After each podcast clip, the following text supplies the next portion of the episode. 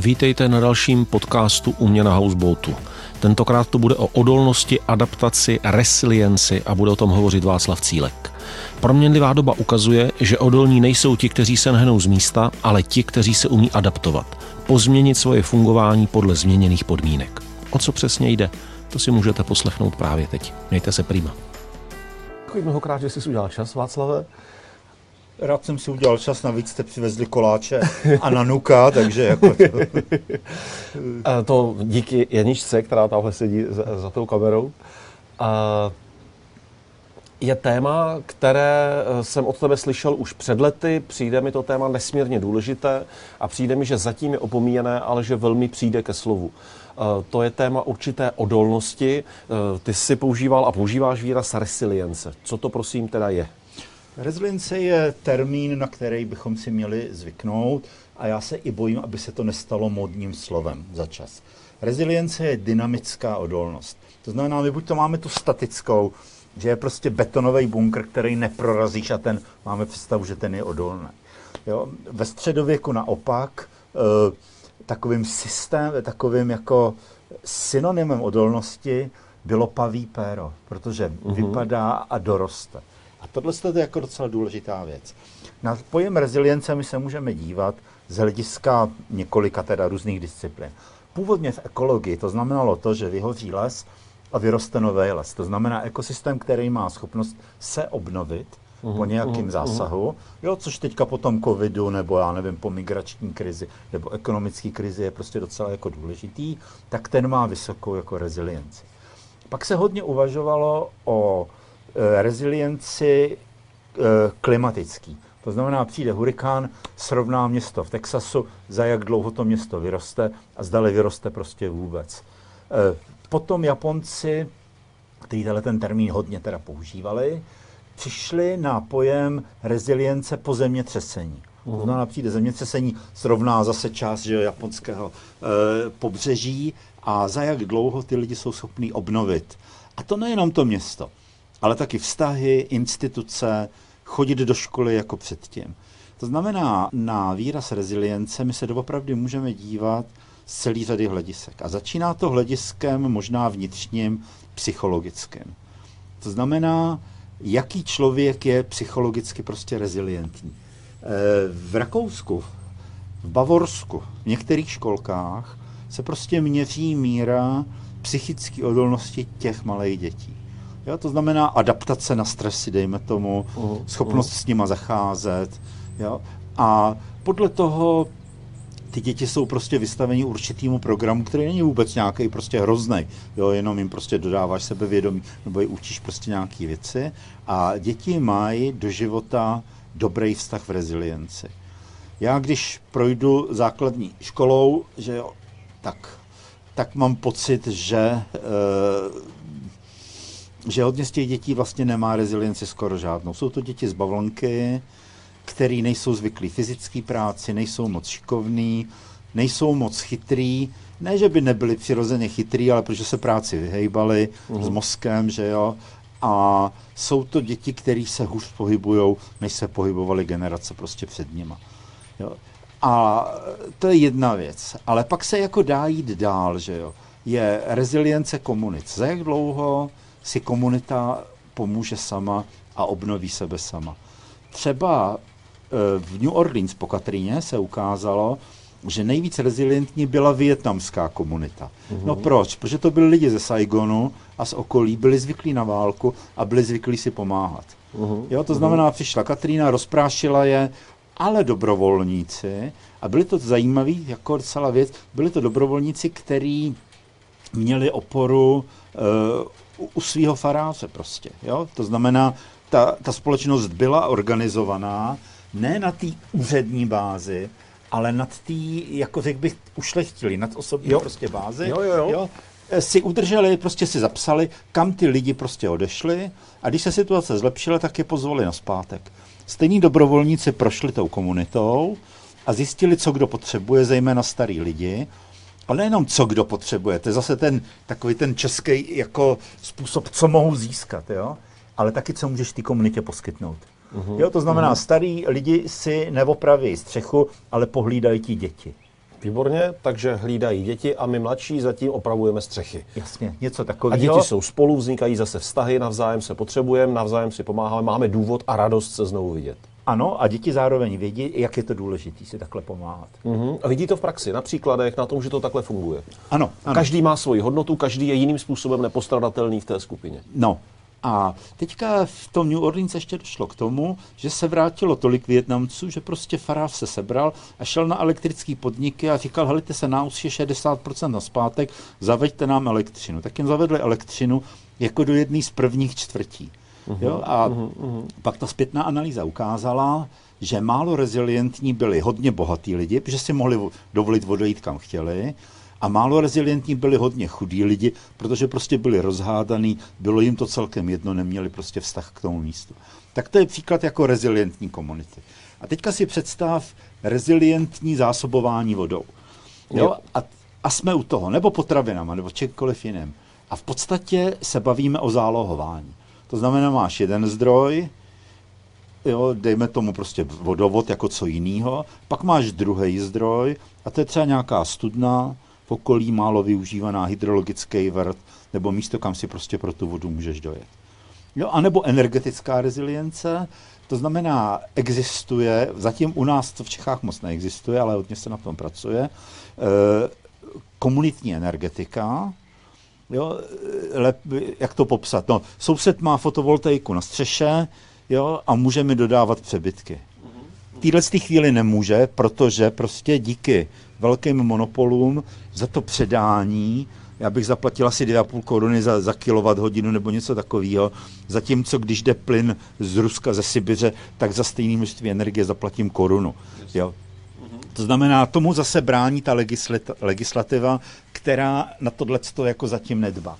To znamená, vždycky je jako dobrý mít ten plán B. Teďka se ukazují slabiny po tom koronaviru, že jo, té strategie just in time, to znamená dodávat všechno na čas, koncept, který vzniknul hlavně v 90. letech, spočíval v tom, že mít velký sklady je nepraktický, mít velký zásoby je nepraktický, musíš mít skladníky a já nevím, co všecko. No jo, ale teďka e, některé továrny prostě slíbily novým dodavatelům, že jim zboží, a to se jedná třeba o čipy nebo o křemík. A nejenom takhle složitý věci. V Evropě najednou v zimě nebylo možné koupit běžky. E, končí dodávky bicyklů. Najednou i jako člověk má pocit elementární věci jako z materie, na kterých není, co by mělo být kompletováno z celého světa, a nejsou. Dobíhá nás to kompletně. Ono je to tím, že vlastně ten systém, já to říkám systém dobrého dne, funguje dobře, když třeba eh, spotřeba roste o 5% nebo klesá o 5% a jak je to vejš, tak ten systém už se vlastně celý rozkmitá. Jo? A to rozkmitání systému velice pravděpodobně nás bude čekat zhruba jako za dva roky eh, z hlediska energetiky. Jo, já jsem teďka zase v nějaké další energetické komisi. Eh, moc tomu nerozumím, ale dívám se jako kolem sebe a začínám chápat ten obrovský problém, do kterého my se ženeme.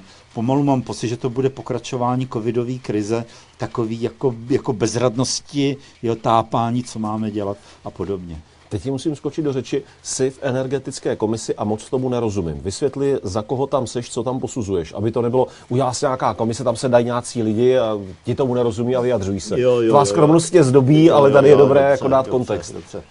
Eh, stal jsem se opět členem obnovené Pačasovy komise, přestože energetice moc nerozumím, ale možná, že něco málo vím o tom, že ta energetika je sociální silou, že ovlivňuje, jestli ji máš a jestli je laciná nebo vlastně není.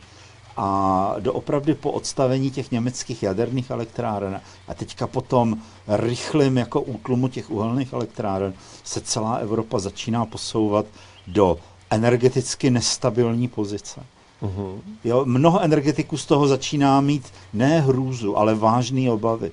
Jo, projevuje se to tak konkrétně v české energetice, že jo, tak tam vždycky platilo konkurenční prostředí, ale teďka ty lidi mnohem víc cítí potřebu se vůbec jako domluvit, protože ten problém může být hodně velký. V čem může být ten problém velký? Že může být málo energie a že nejvíc energie skoupí Němci, protože jsou jako nejbohatší a že budeme posléze kupovat plyn nikoli od Rusů, ale od Rusů s německou přirážkou, uh-huh, jo, uh-huh. jako kupujeme mnoho prostě jiných věcí a že bude panovat podobně jako jsme to viděli v tom covidu, což je jako dobrá, eh, dobrá situace, řekl bych, modelová, eh, že dojde k tomu státnímu egoismu, kdy ty státy se navzájem příliš jako podporovat nebudou. Takže ano, jo, tak jsem tě chtěl říct, jakože do budoucnosti prostě energetická rezilience spočívá v tom, že máš víc zdrojů, odkud můžeš brát. Uh-huh. A mhm. typicky pro případ České republiky jsou to malý alternativní zdroje, kterých je hodně, to znamená zejména fotovoltaika, která vychází doopravdy nejlíp ze všeho teda, případně, že můžeš i do, dodávat tomu sousedovi, až se to legislativně upraví a k tomu potřebuješ nějakou velkou centrální energetiku a to je energetika jaderná. A navíc, jako, jo, oni se ukazují věci, které vypadají na první chvíli jako absurdně, že já jsem celý život v nějakých ekologických iniciativách a, a hnutích, jo. Ale v okamžiku, když chceš spalovat štěpku, to znamená dřevní biomasu, to, co roste v lese, tak e, do budoucnosti e, bude, budou její dodávky natolik kolísat, že to potřebuješ kompenzovat buď to odpadem nebo uhlím. Uh-huh. Jo, to znamená, uh-huh. proto, aby se mohla udržet, jo, řekl bych taková jako srozumitelný a dobrý chod a nakonec i ekologické energetiky, tak musíš mít nějakou určitou minimální těžbu uhlí. Já jsem si teď poznačil slovo atomizace versus chci aspoň částečný úspěch všech. Vlastně, eh, jestliže velcí hráči na energetickém trhu chtějí atomizovat, to znamená sami mít rozparcelovaný, rozdělený systém distribuce energií, aby zkrátka všechno končilo u nich, tak v tuto dobu je to pro ně samozřejmě biznisově a výnosově nejlepší, ale ve chvíli, kdy ten systém začne celý být nejistý, tak i pro ně nastane velmi dramatická doba. A pro nás, jako obyčejné spotřebitele, eh, malospotřebitele elektřiny, je zase mnohem výhodnější mít ty ostrovní systémy nebo poloostrovní systémy, kdy částečně jsme napojeni na sebe, částečně jsme napojeni na obecnou distribuci. A v tu chvíli pak bude i pro toho velkého eh, monopolního dodavatele energií efektivní, když i nám se bude docela dařit, protože my pak budeme schopni jednak absorbovat třeba nestabilitu množství energie v distribuční síti, budeme schopni eh, ji doplňovat vlastními zdroji a tak si najednou tím, že si navzájem pomáháme, prosperujeme všichni. Ale k tomu musíme dozrát, k tomu nás musí dovést okolnosti. Eh, velké firmy tohle to vědí už dávno, jo, protože vědí, že pokud se začne hroutit základ společnosti, začnou se hroutit jejich zisky.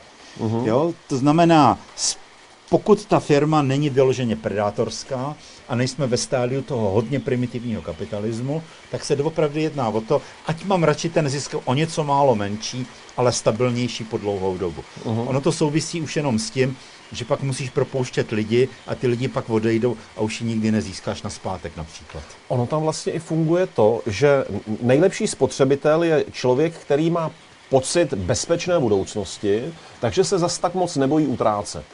Ono se velmi zajímavě ukázalo, jak i během covidu jeli až téměř s takovým tím systémem opravdu rozprachu peněz na pomoc a na podporu lidem, kromě jiného nejenom v tom, aby si pomohli přežít tu těžkou dobu, ale aby taky tím, že budou investovat, nakupovat, roztočili tu ekonomiku, která začala zadrhávat a začala se zpomalovat. A ono se ukázalo, že vlastně po celém světě lidi ty peníze, které jim šly na pomoc, většinou šetřili a utráceli do investic. Obrovský boom realit u nás, který se nepotkává s žádnou logikou trhu.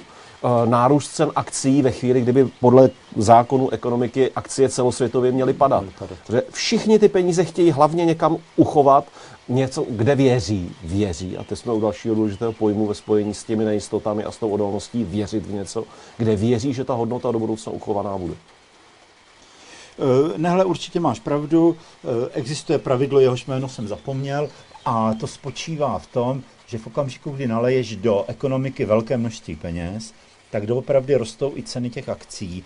A je to proto, že nakonec banky a velké korporace vědí, že většina těch peněz skončí u nich. Jo. Jo, a musí je někam, prostě musí za to něco koupit, co bude mít aspoň nějakou dobu, prostě nějakou jako další cenu. Ale je to takový určitý projev zoufalství. Hmm. Jako, hmm. Pojďme se vrátit ale k té rezilienci hmm. ještě, jo. Eh, já myslím, že důležitý pojem je rodinná rezilience. Hmm. A ta rodinná rezilience to spočívá v tom, že máš doma ty zásoby těch potravin na těch 14 dnů nebo na ten měsíc a, a že ty, už jsme se o tom bavili moc krát, a že ty nové potraviny takhle strkáš za ty starý a vlastně furt to jako recykluješ. E, kolega, který si přečet knížku, na který jsme spolupracovali, to znamená ta ruka noci podaná, to znamená o rodinné připravenosti, říká, hele, se nám ta knížka hrozně pomohla, i teda ještě s dalším kolegou, a a to ne proto, že by nám teda řekla, jak se ta krize bude vyvíjet. Ona si vyvíjela totiž jinak, než to uh-huh. čekala. Ona byla jako, jako pomalá, laskavá, byla jako dlouhodobá. Ale my jsme si v hlavě prošli tu cestu, co když se společnost radikálně změní, co když prošli jsme si alternativní způsob jako života, takže v okamžiku, kdy nastala krize, tak říkali, no tak my jsme se usmáli, to jídlo jsme měli doma, nemuseli jsme, neměli jsme stresy, měli jsme doma nějaký peníze prostě, jo, kdyby náhodou přestali jít ty bankovky a věděli jsme, že můžeme odjet někam na chalupu nebo někam, kde bude aspoň voda a teplo. Jo, takže ono, o, tom, o tomhle tom my se bavíme, o krizích, nebo já jsem se vždycky snažil o těch krizích bavit e, způsobem, aby k ním nedošlo.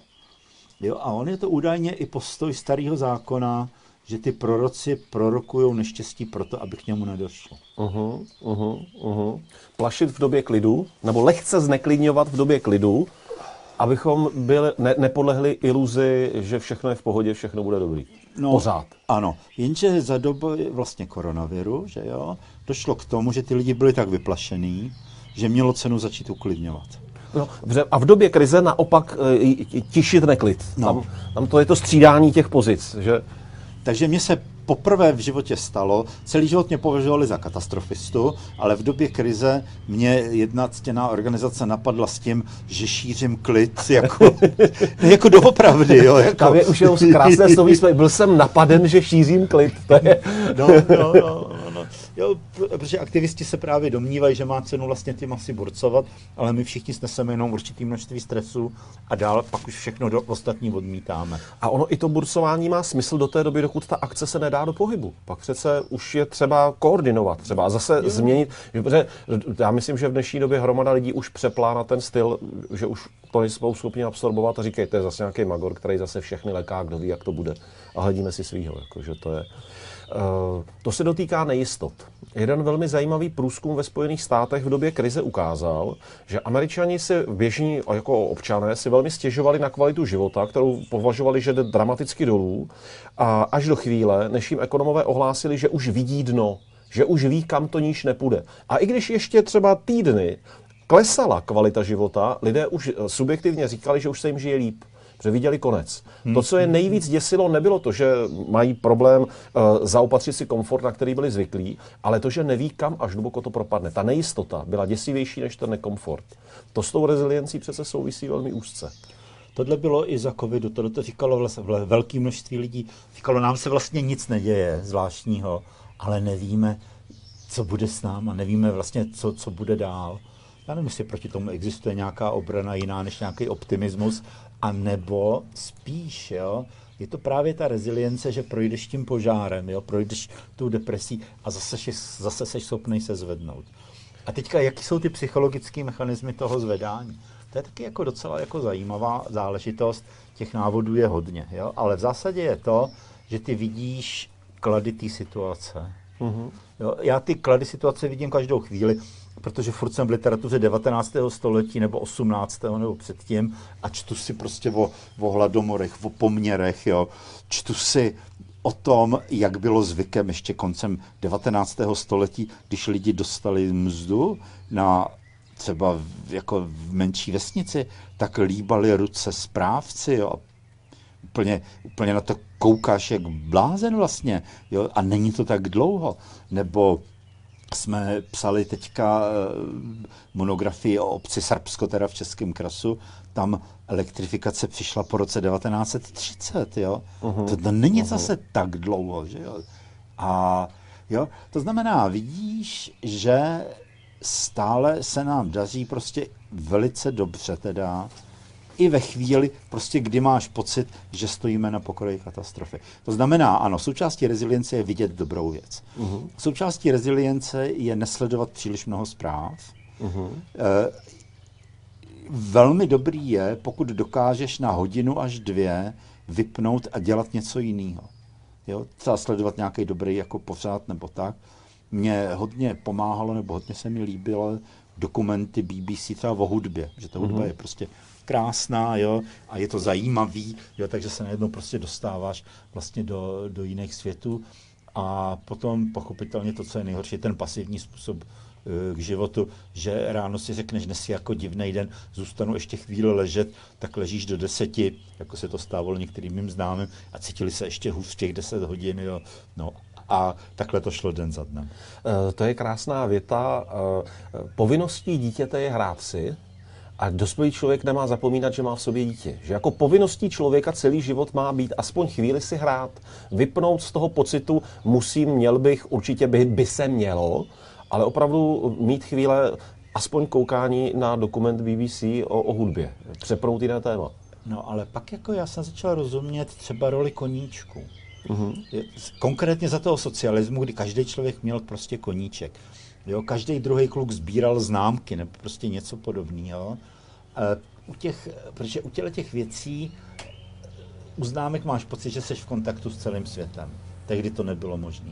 U koníčků máš pocit té kreativity, něco jako vytváříš a něco ti víc či méně prostě jde, ale už jenom ten kontakt s tou kreativitou je vlastně jako, jako velice jako dobrý. Takže to už jsou potom takový ty psychologicky, nechci říkat triky, ale prostě návyky, jak zvládat svoji osobní rezilienci nebo prostě rodinou. Jo? Ale my můžeme jít dál a ona je rezilience zdravotnictví, že jo? ona je rezilience, jak jsme se vlastně o tom bavili, té energetiky, vody, eh, je taky vojenská rezilience, pochopitelně. Uh-huh. A tady je nejdále Izrael. To je hrozně jako zajímavý. Izrael, když vzniknul, tak si byl vědom od samého začátku, že bude neustále napadaný, že bude neustále prostě v nějakém poloválečném stavu, neli neustále, tak každých vlastně několik let. A od samého začátku si Izraelci uvědomili, že nesmějí obětovat e, takový ty osobní svobody. Uh-huh. Jo, to znamená, oni se snažili vytvořit si rezilientní systém, který umožňuje i nadále ten důstojný život, takový ten demokratický. Jo, protože dneska, kdyby, já nevím, měli teroristi někde prostě zautočit, tak hned to policie začne sledovat a já nevím co všecko a ty vlastně pro pocit bezpečí odevzdáš část svých uh-huh. osobních svobod, to znamená část svého dobrého života prostě a, a vlastně přijdeš o to. Takže to je rezilience, eh, rezilience jako vojenská. Pak z hlediska rezilience se ukázalo třeba na to, eh, ono není rezilientní. Jo? Protože třeba Němci si outsourcovali dopravu, uh-huh. Jo, takže u soukromých dopravců. Soukromých dopravců, jo, a často nejlasitější jsou ty ukrajinští dopravci. A Bundeswehr jednak velmi často nefungoval a hlavně byl velmi snadno znehybnitelný jen tím, že eh, nepřítel jakýkoliv by byl schopen infiltrovat tady tyhle ty soukromé dopravce. No nebo prostě nepřijeli, že jo, no. nebo jo, něco, něco takového. Jo.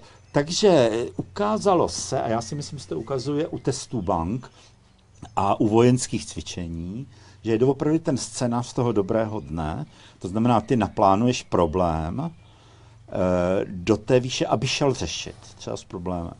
Ale když máš scénář špatného dne, tak tam už neplatí vlastně skoro nic.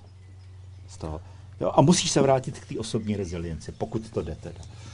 A jak vypadá, že jo, jak vypadá osobní rezilience nebo komunitní rezilience panelového domu? Protože to je nejčastěji tohleto, nebo jedna z nejvíc diskutovaných věcí jako bezpečnostních. Vždycky ten panelový dům se bere jako nejvíc zranitelný. Uh-huh. Vůbec to nemusí být pravda. Jo? Naopak, jako při dobré organizaci se to zvládá. Jak? U vchodu je stůl, a tam jsou nějaký dva prostě chlapy a dávají pozor na každýho, kdo jde dovnitř a kdo jde ven. E, dům má svý nějaký krizový, prostě nějaký krizový vedení a ví, co, kdo, co která partaj potřebuje. A co která partaj umí? To už souvisí Taky, s tím, jak jsme se bavili na začátku. No, no. Pak je nutný zorganizovat záchody, takže se vykopou záchody a většinou se můžeš propojit s nějakým domem prostě vedle jo, a domluvit se prostě, jak se, jak se tyhle ty věci, eh, kde se vlastně udělají, že jo. Uh-huh. jo. Pak vzniknou nějaký ty dobrovolníci, kteří se třeba starají o ty dodá, o dodávky vody. Jo, neříkám, že je to optimální, ale chci říct, že i v okamžiku, který by nám připadal prostě zoufalej, to znamená nějaký velký blackout prostě jako ve městě, takže se dá zacházet aspoň nějakou dobu tímhletím komunitním způsobem i v tak zdálnivě zranitelných prostě objektech, jako jsou prostě panelový domy. Ty jsi mluvil o těch typech té odolnosti, té rezilience. Mně se vybavila samozřejmě, a myslím, že spoustě dalším lidem, knížka Nasima Taleba Antifragilita. A e, najednou teda tím aktuálním aspektem tohoto tématu je, že se ukazuje, že ta oddanost té tvrdosti, že ten systém musí být hlavně tvrdý, robustní, nemilosrdný, e, tvrdě funkční, že není příliš odolná, že není schopná se příliš adaptovat, tahle ta podoba té společnosti. To znamená, ať už uh, si myslíme o změnách, které se celosvětově spustily jakkoliv a cokoliv si o nich myslíme, tak je nezvratné, že systém fungování před rokem 2020 pokračovat nebude. To už v mnoha ohledech, ne teda jakože ve všem, mm, ale v mnoha ohledech.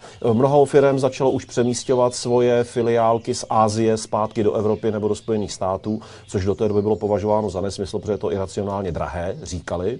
Teď už tady tenhle proces nastal a x států začíná vnímat taky, že ta přísná direktiva najednou přestává být efektivní a ve chvíli, kdy šéfové vlád sami vůbec netuší, co se bude dít a co mají dělat, tak se to obrací proti ním, protože celý národ je má za pitomce. I když mnohdy je nespravedlivě, protože fakt nikdo nevěděl, co se bude dít. Jo, chaotické doby mají chaotická řešení, což jsme poznali vlastně taky. No. A, a vlastně to zažíváme ještě teďka, ještě teďka se to děje. Uh, jak bych mohl, jestli, jestli si to můžeme dovolit zkusit teďka nějak jako formulovat, jak bych mohl jako myšlenkově přistupovat ke svému životu, tedy mé osobní fungování, z hlediska toho, abych měl vysokou pravděpodobnost té mé odolnosti v mém životě. Jedna věc je ta praktická rovina, že teda budu mít potraviny, rezervní zdroj energie a podobně, ale je tam hrozně důležitá ta rovina, jak přemýšlím, jak přistupuji ke vztahům, k lidem kolem sebe, ke společnosti,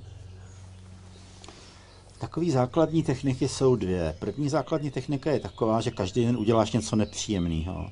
A pokud možno e, s lehkou myslí. Jo, pokud možno s úsměvem. Prostě naučíš se pracovat s nepříjemnostmi. Část problémů té mladé generace podle mého názoru spočívá v tom, že nepracují s nepříjemnostmi. Jo, je, berou to jako oprus, jo, já, no prostě, známe to všichni teda. E, druhá taktika je taková, že buď to odložíš spotřebu, anebo si odpustíš něco příjemného s tím, že si to třeba dopřeješ druhý den nebo prostě později. A tohle není nic nového. Tohle jsou v podstatě, na tomhle tom byly založeny středověky mnížský řády nebo prostě uh-huh, jo, uh-huh. něco podobného. Jo? A je to proto, aby tě nevyvedli z míry takový, ty, řekl bych, ty drobnosti praktický vlastně každodenní.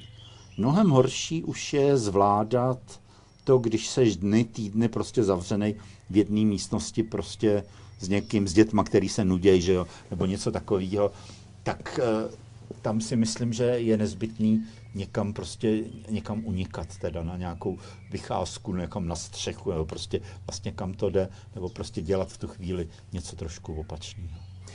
A jak ve společnosti, v komunitě? Začít se třeba v tom paneláku, nebo ve vesnici, nebo v sousedních domech aspoň seznamovat? Dobrý den, já jsem Petr Horký, já jsem tady, bydlíme vedle sebe deset let. Co kdybychom si řekli, co jsme kdo zač? Eh, budeme si povídat, to bude fajn. Eh, a teď každý z nás to skřípe někde v puse, ale pokud to nebudeme vědět, tak jsme neschopní spolupracovat, když nevíme, co jsme zač.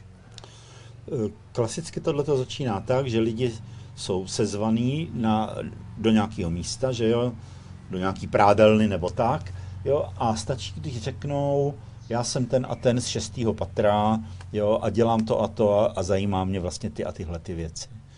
Jo, takže stačí, když ty lidi vykročí vlastně z té anonymity a vědí o sobě. Já se musím přiznat, bydlíme na vesnici, tak od vidění se známe všichni možní, ale my jsme 8 let náplavy. Nenarodili jsme se tam. A já každý rok si říkám, letos v létě to udělám. S holčičkama našima namalujeme zvadlo, pozvánku, nahážeme to sousedům do schránky a řekneme v sobotu ve dvě eh, bereme eh, bábovku a pomazánku, jdeme si sednout k rybníku, přijďte taky, ať se seznámíme. Normálně jsem to ještě ani jednou neudělal. Sám sobě se divím. Já extrovert, do jisté míry často i bavič a tahoun společností. Furt jsem, furt jsem to neprovedl. Eh, mám kamaráda, kolegu, jmenuje se Samir Gandesha, je to učitel filozofie na Simon Fraser University ve Vancouveru a původem on je Int, ale z Ugandy, on tam teď uh-huh, jako Idi Amin uh-huh. vyhnal, že jo, ty, ty indické obchodníky. A tenhle ten Samir Gandesha ve Vancouveru každý rok organizuje společné bruslení. Uh-huh. Prostě no, jo, na té na tý ulici oni udělají prostě nějakou přehradu, nechají tam zmrznout prostě jako let, jo. A jako komický, ale zároveň jako, řekl bych, výmluvný je to, že to organizuje INC z Ugandy, bruslení teda, protože je prostě ze své komunity zvyklý, jo, že ty lidi se mají znát. Teda, ano, jako, ano. To je totiž zajímavý, eh, na Kubě, kdekoliv na světě s tím nemám nejmenší problém. Hmm. Kde ten komunitní život existuje.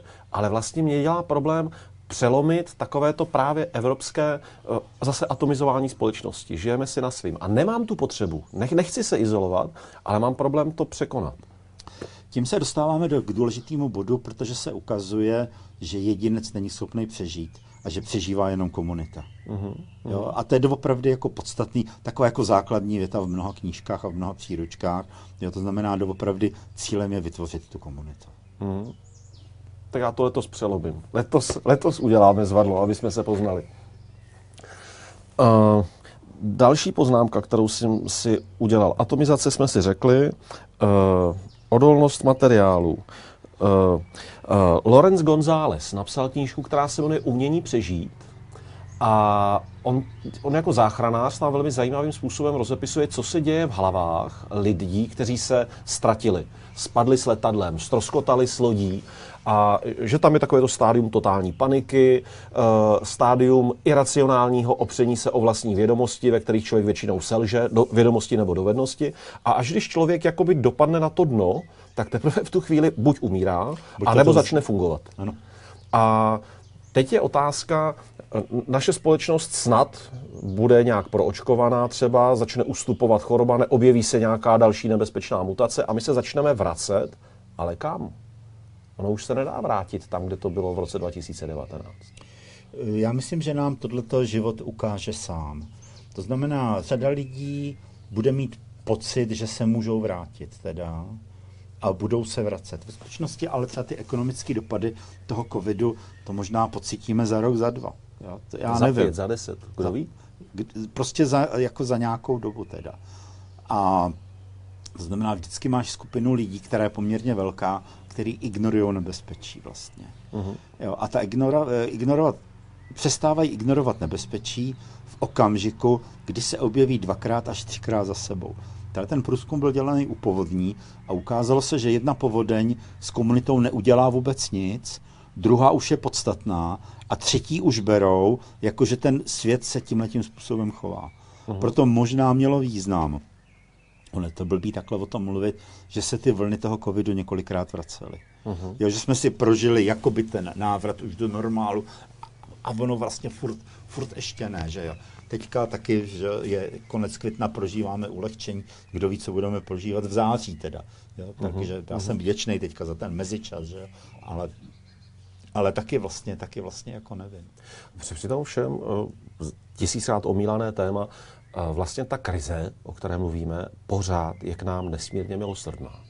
I s tím, že zopakovala ty vlny, abychom si nemysleli, už je to pryč, neexistovalo to, smažeme to. I s tím, že to přišlo zpátky, ale i s tím, a pro boha nechci zlehčovat žádné úmrtí, žádné rodinné ani firemní tragédie, pořád nás to tak jenom jako plácá po zadku a říká, vzpomeň, zapomeň konečně na ty neměné jistoty, připust vliv času, vývoje a změn a začni se na ty změny chystat. Přijde mi prostě, že je nezbytné tu nejistotu do života pustit. Zapomenout na to, že jakkoliv robustní systém ochrání všechny přede všemi.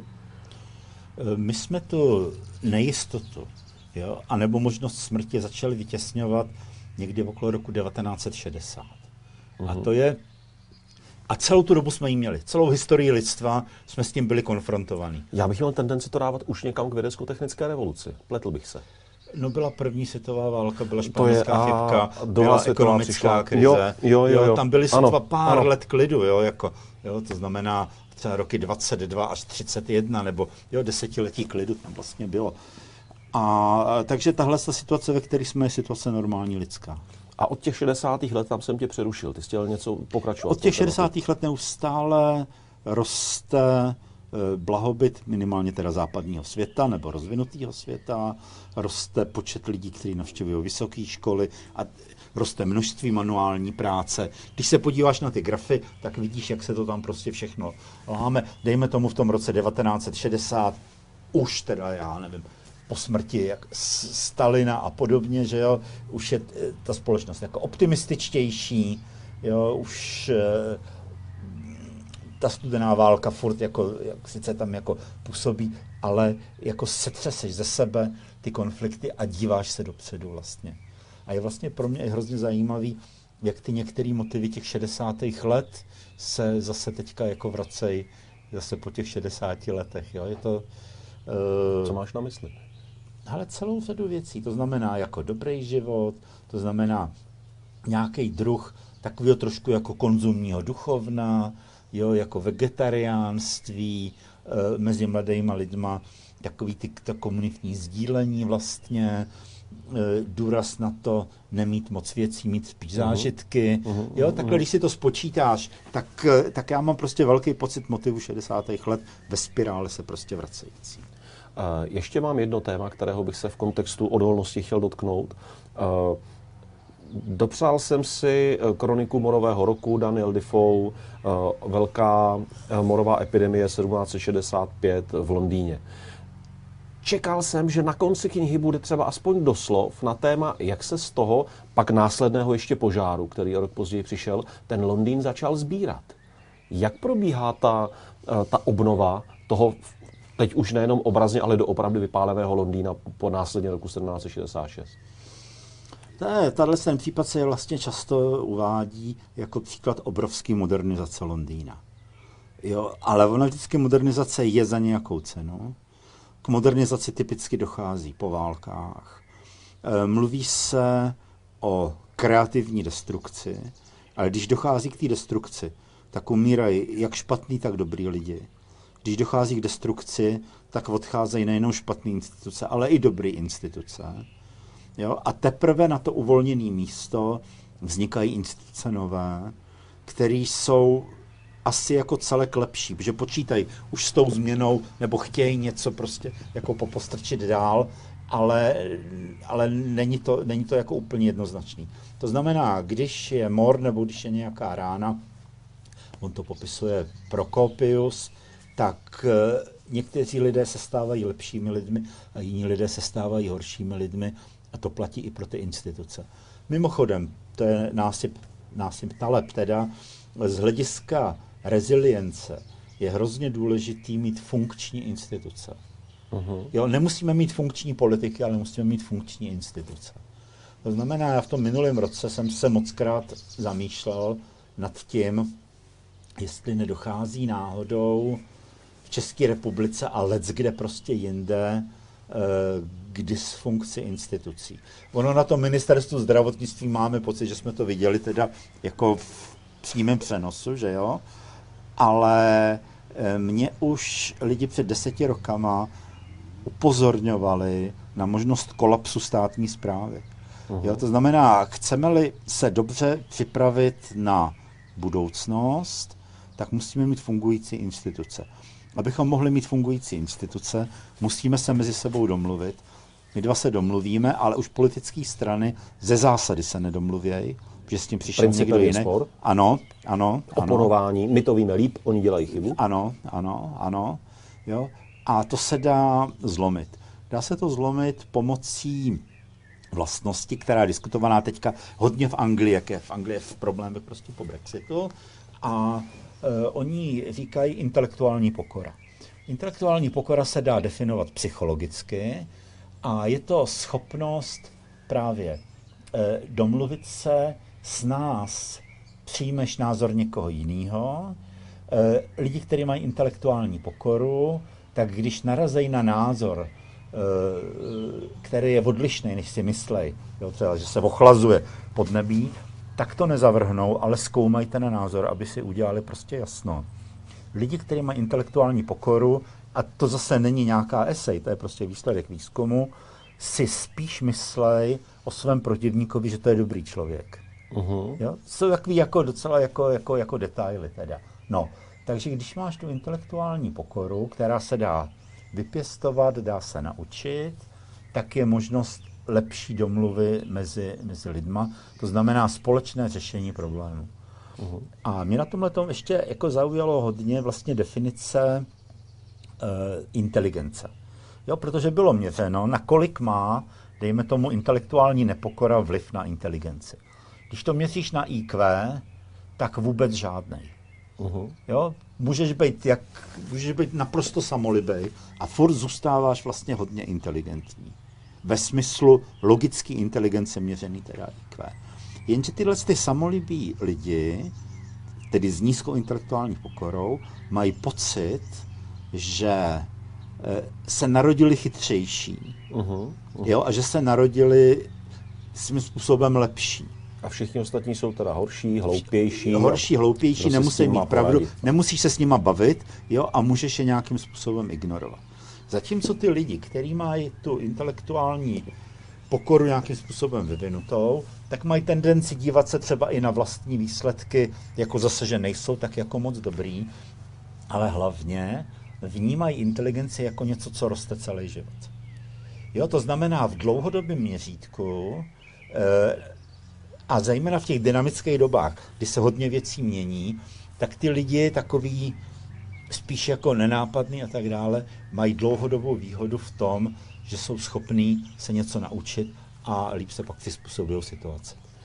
Eh, snažím se teďka si pospojovat vlákna toho, o čem jsme se bavili. Vychází mi z toho, kdybych chtěl eh, odejít z tohoto našeho povídání s nějakým svým výhledem eh, do budoucna, říkal bych si, Poslední vlákno, které by mělo být pružné a nějak odolné, jsem já, mý blízcí, moje společnost, jako komunita, se kterou se potkávám a naše vztahy a nějaké naše rezervy, nějaké naše zásoby. Pak si říkám, mm, to, takže to znamená, že tedy mám to v rukou nějakým způsobem, mám na to vliv, to je důležité. Nejsem vláčen, nejsem otrokem dění a rozhodování jiných, mám na to vliv.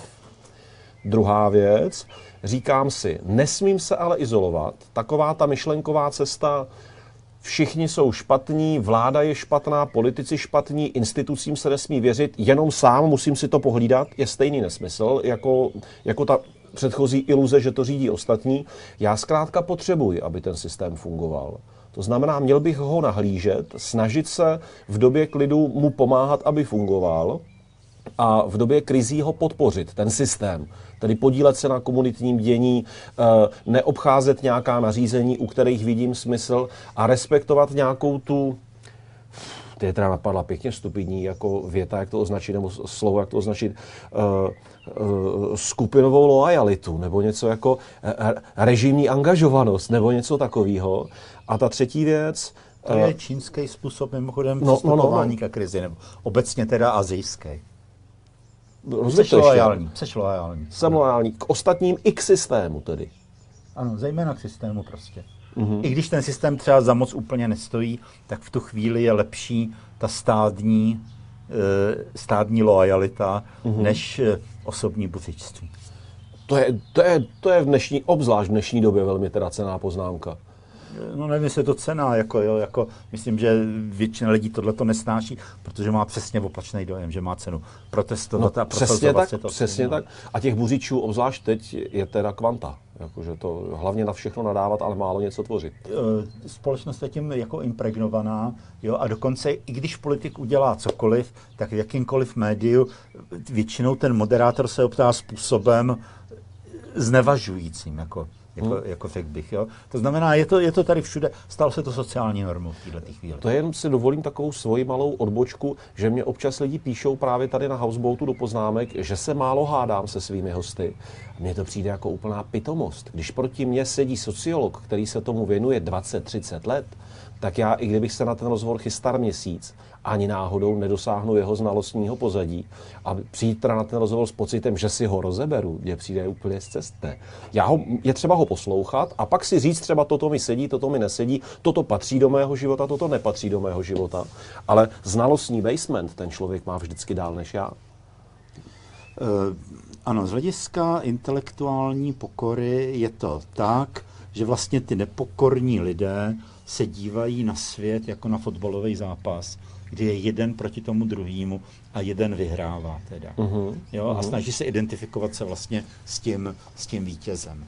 Jo? A těle těch lidí je víc, než těch lidí intelektuálně pokorných, ale ty intelektuálně pokorní lidi právě proto, že poslouchají toho druhého, tak jsou nakonec schopni nějakého kreativního nebo pozitivního prostě řešení, nebo aspoň se domluvit. Když se nedomluví, tak radši někam jinam odejdou teda vlastně. Uh-huh, uh-huh, jo? Uh-huh. To znamená, těm hádavcům málo kdy patří budoucnost. Těm uh-huh. patří tento okamžik, možná zítřejší. Jo? A že těch hádavců v politice ale kde je prostě až dost. A poslední bod, který si z toho nějak extrahuji, a na ten se tě musím zeptat, je vědomí času teď je to blbý, teď mě to trápí, teda ne reálně, v těchto dnech je to zrovna docela dobrý. Dělá se jaro, chodíme ven, uvolňují se nám podmínky, ale v době, kdy jsme byli doma zavření, tak to bylo mnohdy velmi nepříjemné, ale všechno má nějaký svůj konec. Každá nepříjemnost se nějak změní. Uh, jsou nějaké cykly? Jsou nějaké vypozorované doby, že si člověk zpětně může říct, hele, ten průšvih, i když je blbej, obvykle netrvá díl než dva roky, pět let, sedm let.